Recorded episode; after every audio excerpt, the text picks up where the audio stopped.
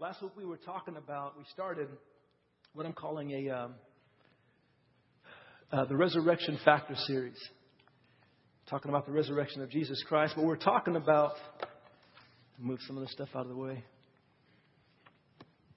You know, Jesus asked his disciples, "Who do people say that he is?" He said, "Who do men say that I am?" And it's a very important question. They were saying, "Well, some say you're this, some say you're that, some say you're a prophet and everything." And then he looked to them and said, "Who do you say that I am?" And Peter said, You are the Christ, you know, the Son of the living God. And you know, the important thing is it's okay to, it's one thing to know what other people think about Jesus. But I just want to ask you a question. Who do you say that Jesus Christ is? Who is he to you?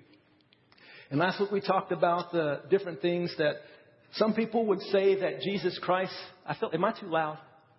Or am I okay? You guys okay with my volume? Too loud? I'm okay? Okay. Um, some people would say, well, Jesus Christ is, was just a great moral teacher. See, I don't believe he's the Son of God, but I believe he's a great moral teacher. And as we talked about that last week, do you realize that we are not given that option of Jesus Christ just being a moral good teacher? Simply because he said that he was God. And actually, the only three options that we have concerning who Jesus Christ is is either he was a liar, because he said he was God, but he knew he wasn't, so he was deceiving many people.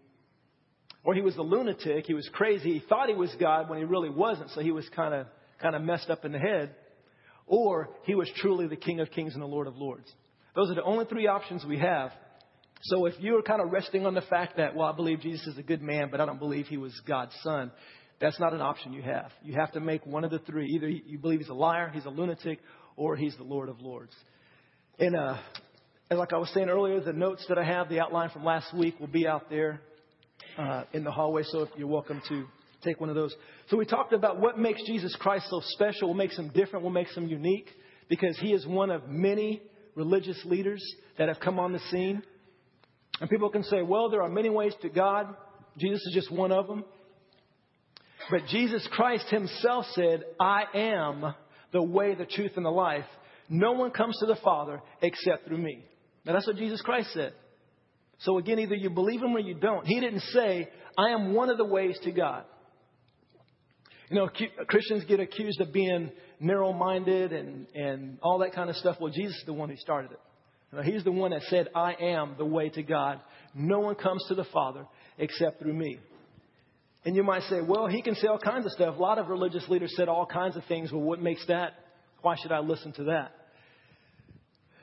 Well, and we talked about the things that God did to confirm and to prove, to validate who Jesus Christ was. And one of them was God, uh, many years ago, before Jesus was born, God said, My son is coming, my Savior is coming to the world. I'm kind of paraphrasing. And here's what he's going to look like. Here's where he's going to be born. Here's how he's going to die. He's going to be betrayed by a friend, 30, 30 pieces of silver. And the Bible predicted all these things about Jesus so when he came on the scene, we'd be able to recognize that he's the one that God told us about. And we talked about last week that, well, maybe, because some skeptics say, well, maybe Jesus, he probably just coincidentally fulfilled the prophecies. In other words, the Bible says that the Messiah is going to f- fulfill all these requirements, and Jesus just happened to come along the scene and coincidentally fulfill all those prophecies. Well, then the statisticians and the mathematicians say that if you take just eight of those prophecies that Jesus fulfilled, now he fulfilled over 300. But if you take just eight of those prophecies, and what is the possibility of him coincidentally fulfilling just eight of the prophecies? And the, and the mathematician says it'd be like uh, one chance and one times 10 to the 17th power. In other words, that's the, the probability of, of someone coincidentally fulfilling eight prophecies. And to give you an idea what that number looks like, uh, 10 times 17 to the power. That'd be like if you took, if you had that many silver dollars, and you marked a red X on one, and you filled the state of Texas with that many silver dollars, it would fill the total state of Texas two foot deep. That's how many silver dollars that is. And so the probability of someone coincidentally fulfilling those eight prophecies would be like a man, if you blindfolded him, took him to the border, uh, Oklahoma Texas border, blindfolded him, and said, You have one opportunity. You showed him the red X, the one marked with the red X. You put it somewhere in Texas, Corpus Christi, Dallas, Houston, somewhere. You just dropped it somewhere, mixed it in, got was blindfolded, and you said you have one opportunity to find that, that silver dollar. One chance. That's the same probability of Jesus coincidentally fulfilling eight prophecies. Now, he fulfilled over 300. So the, the math on that would be, we can't even wrap our minds around that. But the point is, is that God made it obvious as to who his Savior would be. See, it's one thing for man to try to find their way to God. You know, I'm going to choose my own path to God. The Bible says that no one is righteous, not even one. In other words, we are not good enough in ourselves to make our way to God. And God knew that. So he said, you know what? You guys are not good enough because you've sinned and I'm holy and perfect and can't accept sin. So I'm going to come to you. And he sent Jesus to die in our place, took our punishment for us so we would not have to experience the punishment, the judgment of God. That's how much he loves us. He knew we couldn't come to him, so he came to us. And so we wanted to continue on talking about what makes Jesus so unique and so special. And as I shared last week, I talked about when I was here at OSU and I was witnessing on the, on the campus witnessing, and I came across a guy that I thought was interested in what I had to say. I gave him a track, and we started talking, and he started asking me these questions. And he happened to be an atheist and a very brilliant atheist, very smart. And with his questions and his dialogue, he just tore me to shreds. Just mentally, emotionally, just I was just wrecked. And I was devastated because I couldn't answer his questions. I didn't know what this. I was a a fairly young Christian, full of the zeal of God, just wanted to tell people about this Jesus that had changed my life. And so I came across this guy and he just tore me up. And it, it devastated me so much. I went home, I left my friends, went home crying, just cried myself to sleep basically. And before I went to sleep, the Holy Spirit said one thing to me. He said, Remember the resurrection. That's all he said. Remember the resurrection. Next morning I woke up, uh, ended up going to the Christian bookstore, found a book. Uh, called The Resurrection Factor by Josh McDowell, this book right here, which happens to not be in print anymore, so you cannot buy these new anymore, but you can get them used on Amazon or places like that for used and, and um, for about $4, including shipping. Uh, but anyway, this book, read this book, it changed my life. It gave new meaning to the scripture when the, the one guy asked Jesus, he said, What's the most important commandment? And Jesus said, To love the Lord your God with all your heart, your soul, your mind, and your strength. To love God. In other words, we can love God with every part of our being. We don't have to love Him with our heart and soul and our strength and then skip our mind, just kind of check our minds out because we don't, we just take this by faith. There's no real evidence, but we just take it by faith. And that's not true. Not true pertaining to Christianity. And as I was looking at these things and, and reading this book and other books, um, I discovered that Christianity is the most intelligent faith out there. If you just lined up all the religions and you looked at them just on a pure intellectual basis, and you thought, you know, I believe there's a God, so I need to submit to him, but I want to find out who's the right one, which is the right way, and that kind of thing. And you just looked at purely an intellectual basis, and you observed all of them, looked at the evidence. Christianity stands head and shoulders above every single one of them. There's so much evidence pertaining to the reality and validity of Christianity than any other event. I mean, the Bible has confirmed itself and been proven, although men have tried to destroy this thing, try to disprove it over and over and over again, who Jesus Christ is. And the thing on the resurrection, why is the resurrection so important? Because our whole faith is based on the resurrection. Paul said in 1 Corinthians 15 that if Jesus Christ was not raised from the dead, then we're still in our sins and our faith is worthless. Because Jesus said, kill me, and three days later, three days later, I will come back. So if he didn't come back, then he lied to us. Right? And all these things he said and all these promises he said are worthless because he's still in the grave. But as the Bible um, and all kinds of sources that are, that are non biblical sources, historical sources, prove that, do you realize there is more historical, there is more evidence more evidence pertaining to the resurrection of Jesus Christ than any other historical event. More evidence pertaining to the resurrection. Now, why is that? I believe God wanted to make it simple for us. Man makes it complicated. God wanted to show, this is my son. I love you. I want you to see he's the man. Believe in him so that you can have a relationship with me. He wanted to make it simple for us. But because of the hardness of our hearts, our sinful attitudes, and that kind of thing, we want to reject truth. The Bible says the fool says there is no God. You know, an atheist, a person who's a proclaimed atheist, is a fool because he has to intellectually ignore the evidence to come to the conclusion that there's no God because the evidence is overwhelming. And so, what I wanted to continue on today, we talked about, I wanted to continue on looking at the. Uh, all the evidence surrounding the resurrection of Jesus Christ. And we started this last week. We're going to continue and finish it, finish it today. Now, last week we talked about all the things surrounding his, his resurrection. First of all, he was, he, was, he was executed by crucifixion. And we know that crucifixion was a very a horrible death. And the Romans knew what they were doing. They knew how to kill somebody. They knew how to torture and kill somebody. So they were very skilled in what they did. And so when Jesus was crucified, he was dead. He was, he was dead. And this is important later on when we talk about other things. Uh, it was a Jewish burial. We see that Jesus was, they washed his body and they wrapped him around with, you know, with the, with the cloth and they made this gummy substance that was real sticky, a paste. And by the time, it's kind of like they encased him like a mummy. And by the time they were finished with him, uh, this encasing was about 120 pounds, 110 to 120 pounds. So he was wrapped in this in this deal. He was buried in a solid rock tomb. There was a huge, about two ton boulder put in front of the tomb. And there was a Roman security guard placed in front of his tomb because someone said, you know, that the, the, Jesus said that he was going to be raised up in three days. And probably what's going to happen is his disciples are going to come and try to steal his body so they can say, look, he's risen from the dead. He's risen from the dead. They were telling the high priestess. He said, okay, go, you have a guard. Now go make the tomb as secure as you know how. In other words, we don't want this rumor, this lie to be propagated, so we're going to stop that. So set a guard, they used the Roman guard, in front of this tomb to guard, to keep the disciples from stealing Jesus' body, because that's supposedly what they were going to do. And then the Rome, a Roman seal was stamped on, put on the, on the tomb. Okay, now getting into part two. To look at the factors, the facts to be reckoned with when we talk about the resurrection. First of all, the, the seal was broken. There's a broken Roman seal. Now, if, you, if there was a Roman seal put on something and you broke that seal, the punishment would be death, even execution upside down.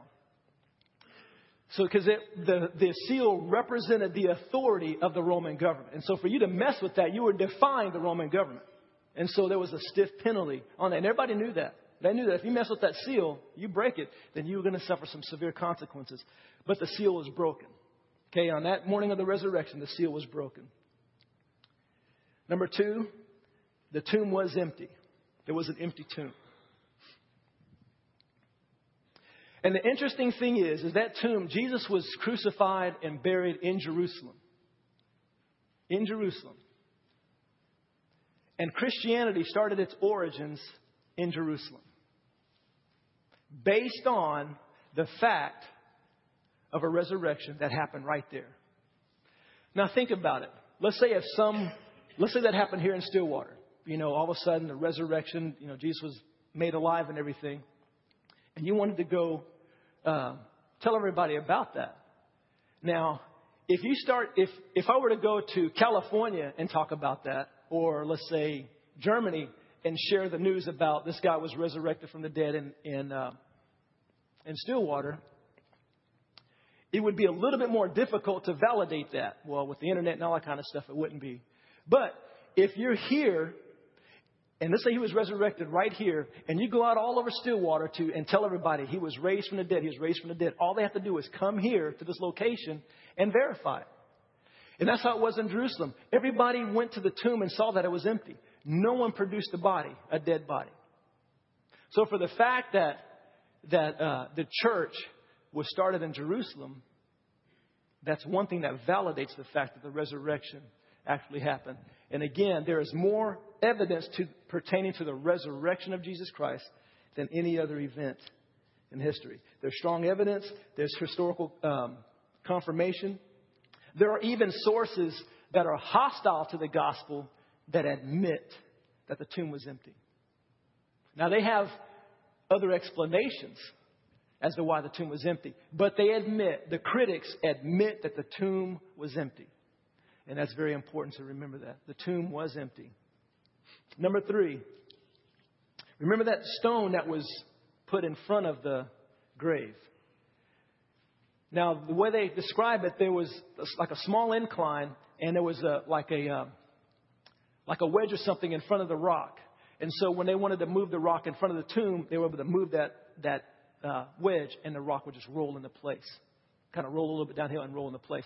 Now, again, the tomb, the rock was about two ton. The not the archaeologist, the engineers calculated the size of the rock that it would take to uh, cover the the, the entrance to the tomb. So it was two ton. Now, when the Bible describes, I thought this was very interesting. When the Bible describes in the Greek, the original language, the tomb, the rock was removed. But not only was the rock moved from the entrance, but the rock was moved up an incline and away from the whole grave, the uh, sepulcher. It wasn't just scooted out the way just a few feet so someone can you know, go in and out. The rock is, matter of fact, in, in John, the, the original language, it describes it as if someone took the rock, picked it up, and carried it away. Now, think about that for a second. If the disciples came and wanted to steal the body, do you think they're going to move the rock that far? Does that make any sense? And again, it's very interesting that when God does something, He, he does it loud, does it obvious. The evidence is so clear but yet people want to confuse the facts and everything. So the rock was not only you know slid over, it was moved out of the way, carried, picked, picked up, and removed. There was a distance between the entrance and the rock. So keep that in mind. Number four, the Roman guard goes AWOL. Something happened. Matter of fact, the Bible says that, that there was an earthquake. The angel came, the rock was moved and everything. And, and it said that the guard, they were, they fell over as dead men. So they, they were as dead men. And basically, they passed out. they were so afraid they passed out. And later in the gospel, it says that they went back to the high priest and they said, you know, they told him what happened and everything. But the guard, they went AWOL, they left their post. And falling asleep at their post was punishable by death. And so what they, the story that they began to propagate when they told the priest what happened, the high priest what happened. They said, well, let's just tell everybody. They paid him money. They bribed the guard and said, we'll just tell everybody that the disciples came. You fell asleep, and the disciples came and stole the body. Okay? That's what we'll tell everybody. And to this day, the Bible says to this day, that's the story that's been propagated. That as the guard fell asleep, the disciples came and stole the body. Now, falling asleep at their post was punishable by death. So if the guard fell asleep, they'd be killed. And if it wasn't sure whose fault it was, they would draw straws or, or cast lots, and one person would suffer a horrendous death because of the failure of that guard unit. And typically, what they'd do is they'd burn them alive. They'd take their clothes off, set their clothes on fire, and burn the person alive. That was a punishment if the guard unit fell asleep. So keep that in mind as well. Number five, fact number five Grave clothes tell a tale. Grave clothes tell a tale. I'm going to read out John chapter 20. To me, this is one of the most uh, compelling pieces of evidence. John chapter 20, verse 1 says, Now on the first day of the week, Mary Magdalene went to the tomb early while it was still dark and saw that the stone had been taken away from the tomb. Then she ran and came to Simon Peter and the other disciple whom Jesus loved and said to them, They have taken away the Lord out of the tomb, and we do not know where they have laid him. Peter therefore went out and the other disciple and were going to the tomb. So they both ran together, and the other disciple outran Peter and came to the tomb first. And he, stooping down and looking in, saw the linen cloths lying there, yet he did not go in. Then Simon Peter came, following him, and went into the empty tomb, went into the tomb, and he saw the linen cloths lying there, and the handkerchief that had been around his head, not lying with the linen cloth, but folded together in a place by itself. So actually, the tomb was not empty, if we want to be technical. The tomb was not empty on that first resurrection, on that Easter Sunday. Jesus' body was gone, but the encasing was still there. Remember that thing that they, they mummified and they wrapped around that gummy substance, encased him? It was empty. It was caved in, and the headpiece was folded up nicely and put aside. And right there it says that one of the disciples, I believe it was uh, um, John, I believe, said he believed. When he saw that, he believed. Now, isn't that interesting? Someone were to steal the body, you think they're going to take the cover, the clothes off, leave it there, and steal the body? It doesn't make make any logical sense. But yet the grave clothes were there. And number six, fact number six, his appearance is confirmed. The fact that the Bible talks about, actually in uh, 1 Corinthians 15, 3 through 8, says, For I delivered to you first of all that which I also received, that Christ died for our sins according to the Scriptures, and that he was buried, and that he rose again the third day according to the Scriptures, and that he was seen by Peter, then by the twelve. After that, he was seen by over 500 brethren at once, of whom the greater part remain to the present, but some have fallen asleep. After that, he was seen by James, then by all the apostles. Then, last of all, he was seen by me also, as by one born out of, a, uh, out of due time. So it uh, talks about now favorable documents and hostile documents. In other words, critical sources all agree on the fact that supposedly a bunch of people saw Jesus, that there were hundreds of people that saw him post resurrection. They admit that. And some people say, well, he probably he just appeared to his his followers, his close followers. He didn't appear to anybody who uh, any any critics. Well, how many of you guys remember the brothers of Jesus? James and, and Jude, two of them. Did they believe in Jesus when he was on earth during his ministry? Mm-mm. They thought the dude was crazy. And they were even embarrassed by him. I mean, think about it. You have a biological brother, and he goes around telling people that he's God. I mean, you think he's crazy too, wouldn't you? And so Jesus' brothers did not believe in him. Thought it was crazy. But yet, something happened, and all of a sudden, his brothers become some of his most reverent worshipers. Now, what do you think changed their minds? There's only one event. You know, in James, actually, James and Jude both wrote, you know, they have New Testament books. Uh, and I believe James describes himself as a bond servant of Jesus Christ. You know, they, they begin to proclaim him as their Lord and King. I mean, isn't that interesting? They didn't believe in him. Something happens, and they become devoted followers. Also, as far as hostile viewers, do you think the Apostle Paul, whose name was Saul of Tarsus, do you think he was favorable of this Jesus character? You think he was thought Jesus was a cool cat? Mm-mm. Remember, he went around killing Christians who believed in this Jesus. So, in other words, Paul was very hostile to the gospel, very hostile to the followers of Jesus. All of a sudden, something happens and his life is turned around because Jesus appears to him. And so he sees the resurrected Christ himself. And the last fact, number seven, this is pretty interesting women saw him first. Women saw him first. Now, why is that? What's wrong with that? Well, the, the problem with that is back in that day, women were not considered reliable testimony. In other words, their testimony, if a woman saw someone commit a murder, their testimony could not be used in court because they weren't allowed. Their testimony was unreliable.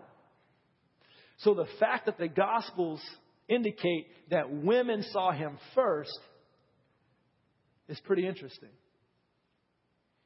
In other words, if the, if the story was fabricated, if it was made up, do you think the person or the men or people who are making this up are going to put women seeing him first? Because everybody would laugh at them, Like, are you crazy? We're supposed to believe that? That's just another indication that God was, was behind all this. So we see all these different things. We see that the uh,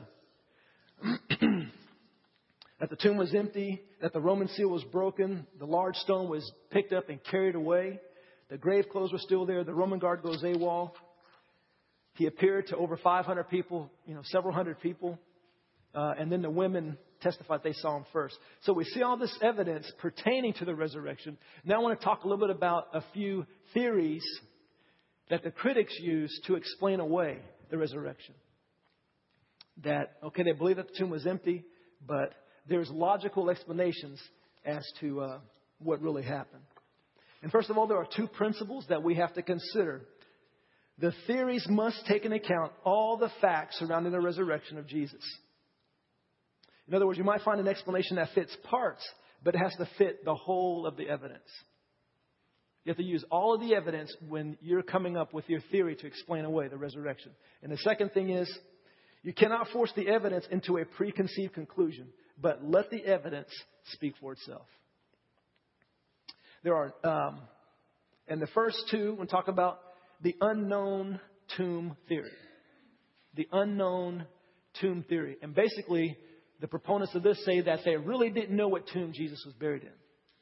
Because back in the day when people were executed, that they believed that historians are believing that that many of them they weren't even put in tombs; they were just kind of thrown in a pit, a common pit. So in reality, Jesus probably wasn't even put in a tomb; he was just thrown in some pit. So the disciples didn't know where Jesus was born. I mean, born where he was uh, he was buried because he probably was just thrown in a pit. And another theory like that is the wrong tomb theory. That on the first Sunday morning, the women went to the wrong tomb. They went to a tomb, the, the rock was moved out of the way, the grave, it was empty, and they said, He's risen, He's risen. These are actual theories that, be, that people propagate and put forth, trying to explain away the resurrection. But as we can see, that these theories do not, matter of fact, it pretty much ignores almost all the evidence. Because remember that Jesus was buried in a private tomb owned by Joseph of Arimathea. Remember that? It was a private tomb. You think he knew where his tomb was? So he was buried, you know, they let uh, Jesus used a, a personal tomb. He's buried there. And remember the guard that was set in front of the tomb? Remember that? So we have to look at all the evidence when looking at some of these, these theories. Another theory is spiritual, res- spiritual resurrection theory. In other words, it says that Jesus' body really decayed in the tomb, but that he spiritually resurrected, and that's what the big deal is about spiritual resurrection. Now, again, if you look at the evidence, remember the guard that was bribed. Remember all those things.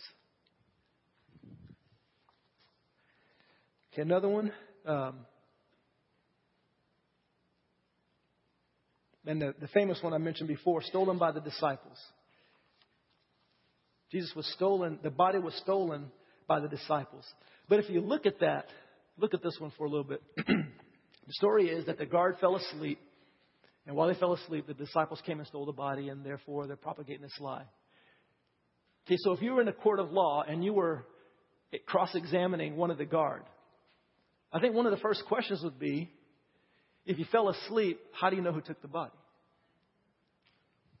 Simple question, right? If you, if you were asleep, then how do you know who took the body? So their, their, their story is going to going to fall to pieces. And also, we mentioned earlier that falling asleep was very improbable because of the because of their fear of punishment.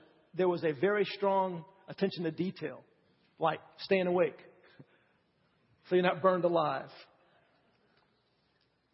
And as we describe how the stone was, the stone wasn't just moved over a little bit, it was moved and carried away. It was a, a great distance or a distance from the tomb. Do you think that's going to make some noise? If the guard is asleep, do you think that rock being moved is going to make a little bit of noise and wake somebody up? Of course it is. And then the last one, a piece of evidence that's very substantial. What you know about the disciples what you know about them, how they died. All of them except one uh, were martyred, killed. One was filleted alive, he was, he was skinned alive. Uh, Peter was crucified upside down. Crucifixion by itself is horrendous. Can you imagine upside down? Um, all kinds of ways they were killed. Does it make sense that these guys who stole the body to propagate a lie, when all of a sudden they're facing their executioners and saying, Deny this or we're going to kill you? That all of them are going to die for a lie that they propagated. Does that make any sense? Now, people will die for a lie. People do it all the time. But they sincerely believe that what they're dying for is the truth. You see what I'm saying? If a person dies for a lie, but he believes that that's truth, then that's one thing. But the disciples would have known that it was a lie because they're the ones that stole the body. So it doesn't make much sense for that theory. And that's, that's one of the most popular theories. And yet it's, um, it's a crazy one. And here's one. It's called the swoon theory. And this is a popular explanation of the 18th century rationalists. And what this swoon theory says is that Jesus Christ did not actually die when he was crucified. He was almost dead. He was almost dead. And when he was placed in the cool tomb, the coolness of the tomb resuscitated him. And he woke up. And he appeared as the Lord of the resurrection. You know, here I am, guys. You know. and these are actual theories that, that uh, people propagate. But one, if you look at the uh, evidence again, Jesus was crucified. Bible says that, that a spear was jabbed in his, his uh, side. Remember, and it said blood and water flowed? Well, that right there is a sure sign of death. And also, when, when they crucified people, a person could hang and, and be crucified, or he could hang on that, that cross for days. I mean, they could literally stay there for a long time. Well, to speed it up, to get the party over real quick, they'd break the legs of the guy so that they couldn't push up anymore and they'd suffocate. And so the other two guys that were buried with Jesus, they broke their legs. And they came to Jesus and were about to break his legs, but they didn't because they saw that he was already dead. Not almost dead, but he was all the way dead. And then, if that didn't kill him, remember they, they encased him in that, that wrapping, that 120 pound encasement. So he just breathed through that, right? Then they placed him in a tomb and and all that kind of stuff. So that, that swoon theory is, is pretty ridiculous. And here's one that I thought was interesting. I didn't know about this one until I read it here. The Passover plot theory. And I'm going to read it on page 99. And again, all the things that I'm, most of the things that I'm sharing are out of this book called The Resurrection Factor. And then More Than a Carpenter. So if you're interested, if you're a guest here today, you're going to get this book uh, free as a gift.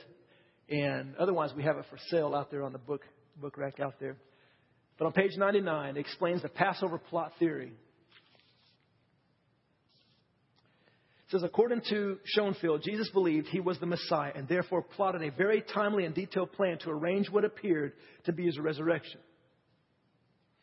So he believed he was the Messiah, so he was going to set everything up so he could fake the resurrection, basically. Jesus took into his confidence Joseph of Arimathea and an anonymous young man he knew of the many Old Testament prophecies concerning the Messiah and ordered his life in such a manner that he could fulfill these predictions and manipulate the minds of people. Jesus arranged a feigned death on the cross by being administered a drug. Schonfield said the drug was given to him when the wine vinegar was offered. So you remember when they supposedly gave him the wine vinegar? It was supposed to be a drug. Uh, let's see. The plan was for Joseph to take his body to one of his tombs. When the effects of the drug wore off, Jesus would appear alive and reveal himself as the Messiah. However, the plot was confused when unexpectedly the Roman guard thrust a spear into his side. He regained consciousness only temporarily and finally died. Before dawn, the mortal remains of Jesus were quickly taken away and disposed of so his grave would be empty. The unknown young man then was mistaken as Jesus by an emotionally crazed Mary. On four different occasions, the mysterious young man was identified as Christ by the confused disciples. Neither Joseph of Arimathea nor the mysterious young man ever corrected the misapprehen- misapprehension of the disciples. These appearances motivated the followers of Christ to go out and change the world. I like that one. That's my favorite.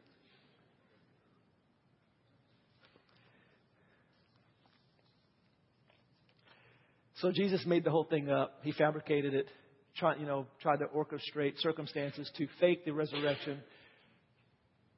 Plot got spoiled. And then this one guy everybody thought was Jesus. He probably, I mean, he must have been his identical twin brother or something. They thought it was Jesus because they were kind of messed up anyway. And so they go around the world proclaiming the resurrection of Jesus Christ. Does that make any sense? As I was mentioning earlier, God made it so obvious.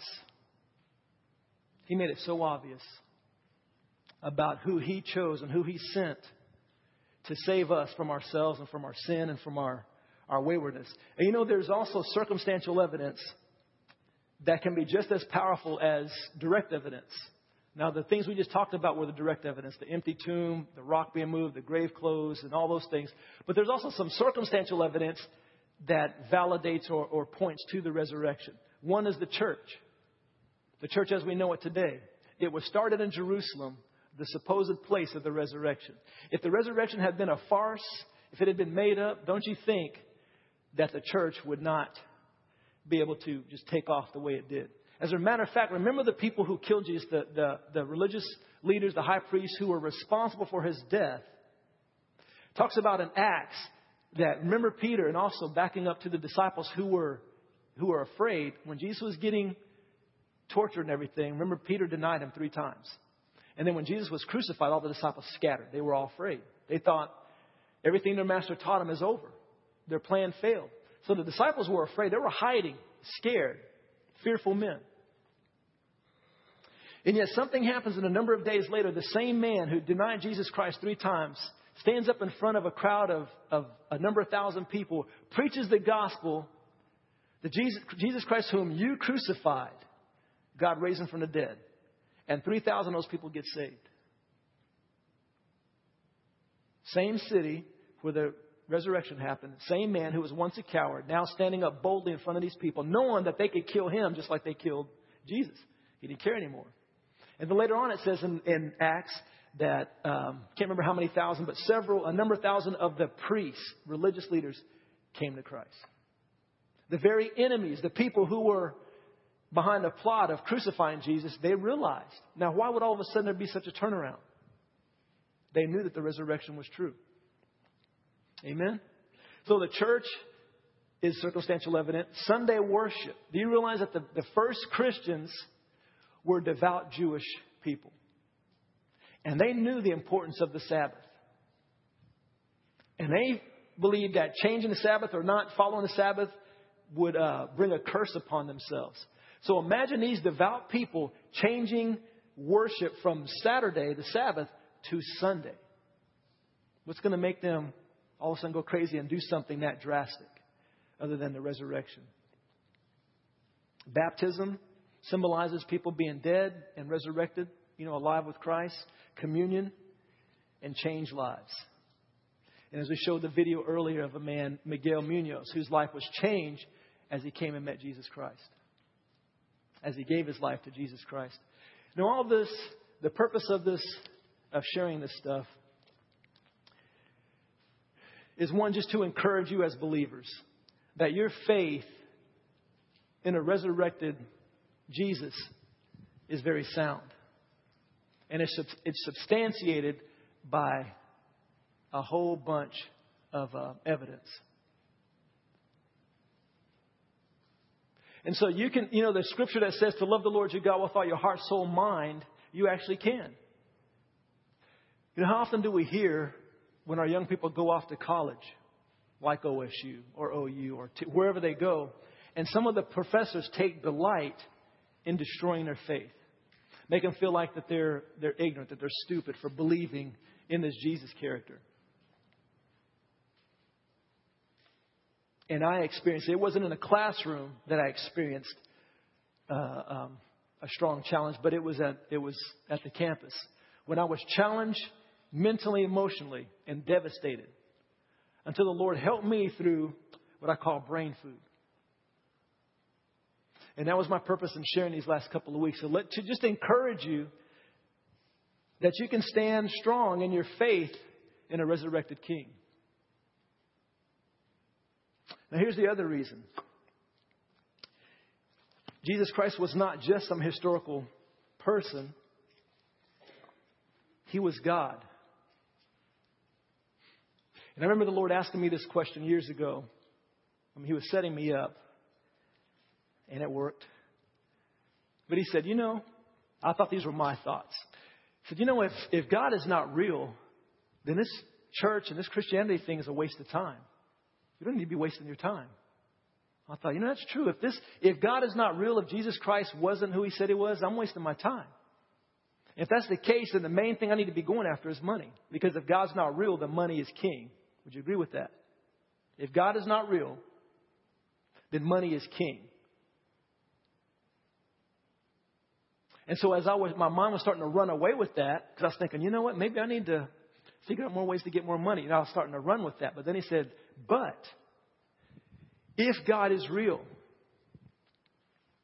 if Jesus Christ is truly who he says he is, does he not deserve your whole life? Thought, hmm, good question. If Jesus Christ is real, does he not deserve your whole life?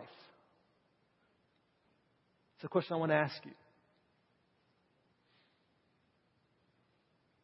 You know, a lot of times growing up, some of us can grow up in the church and be in a church or around the church for a long time, and then we kind of, we kind of, yeah, I believe in God, but yeah, I want to do my own thing. We're kind of going back and forth, back and forth doing our own thing. Is he worthy of that? Someone who died a horrendous death, who went, who did all, you know, he left heaven, the most comfortable, wonderful place in the universe. He left that to come here and to be mistreated by us. To be savagely beaten and to be separated from his Father God for the first time in his existence. I mentioned that before, but I think that was the thing when we see Jesus struggling with going to the cross. I don't believe it was the beating he's about to go through, although that would, that would discourage a lot of people. But the fact that he and the Father and the Holy Spirit were together for eternity past, they only knew being together. And for the first time, Jesus was about to allow himself to take on sin, which would cause him to be totally separated from God for the first time. And remember, every time when Jesus refers to God, he calls him his Father. Father, my Father, my Father, my Father. Then one time we see when he's on the cross, he said, My God, my God, why have you forsaken me? So for the first time, he was ripped apart. God had to turn his back on Jesus because, and God had to put his wrath on Jesus because Jesus decided to take on our sin so that we can have a relationship with Him. And so He did that so that you can have a relationship with Him. The Bible shows and, and teaches that we deserve the wrath of God because we've sinned and we deserve hell. But because God loved us so much, He gave His only begotten Son that whoever believes in Him would not have to experience the wrath of God, but have eternal life. And so I want to ask you this question Who is Jesus Christ to you? Me ask you another question. And what are you going to do about it? What are you going to do about it?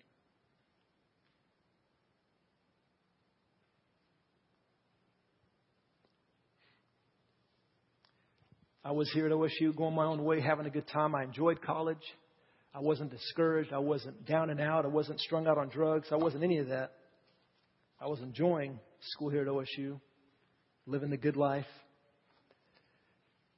But all of a sudden I had doubts, questions, wonderings what's going on? Why am I here? What's life about? What happens when I die? And these questions were really going around in my mind, and it got to the point where I couldn't sleep because every time I closed my eyes, tried to go to sleep, I couldn't stop thinking about these questions. Ended up going to church with a friend. Afterwards, the pastor talked to me and he asked me a question. He said, CJ, he said, I have a question for you. Are you ready to give your life to Jesus Christ? 100%. He said, not 99, not 99.9, but 100%. And when he asked me that question, the Holy Spirit said, This is your answer. He's your answer. In other words, all those questions I had, the answer was Jesus, committing to Him 100%. It took me about three seconds, and I said, Yes, I'm ready to commit my life to Jesus Christ 100%. I was 18 years old, January 16, 1995, and I gave my life to Jesus. Been running with Him ever since by His grace. And so that's the question I want to ask you as we close. Are you ready to commit your life to Jesus Christ 100%? You've known about Him. You've been messing around with Him. Maybe ignoring Him. And you have to see that this right now is the grace of God. God's mercy is allowing you to hear this message so you can respond to Him. So I'm going to ask everybody to close their eyes.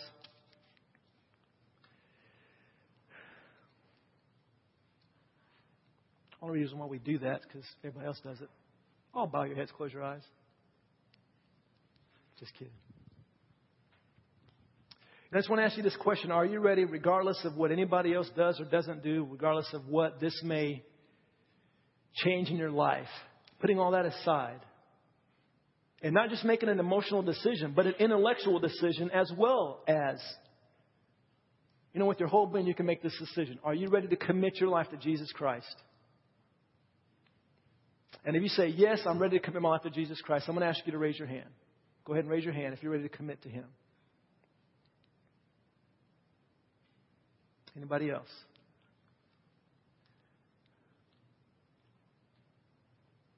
Okay, and the second question maybe at one time you did, as a little kid or a long time ago, when you were young, committed your life to Jesus Christ, but ever since then, you kind of gone your own way.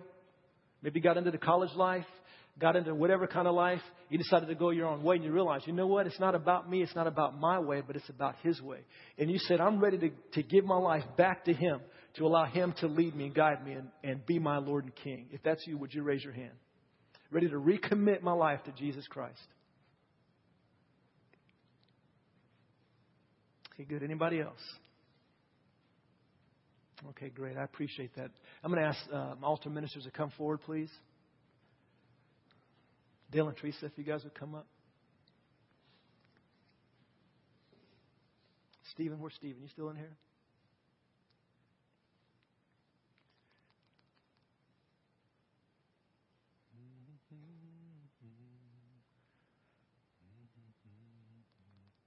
Wayne and Nancy, you guys would come up.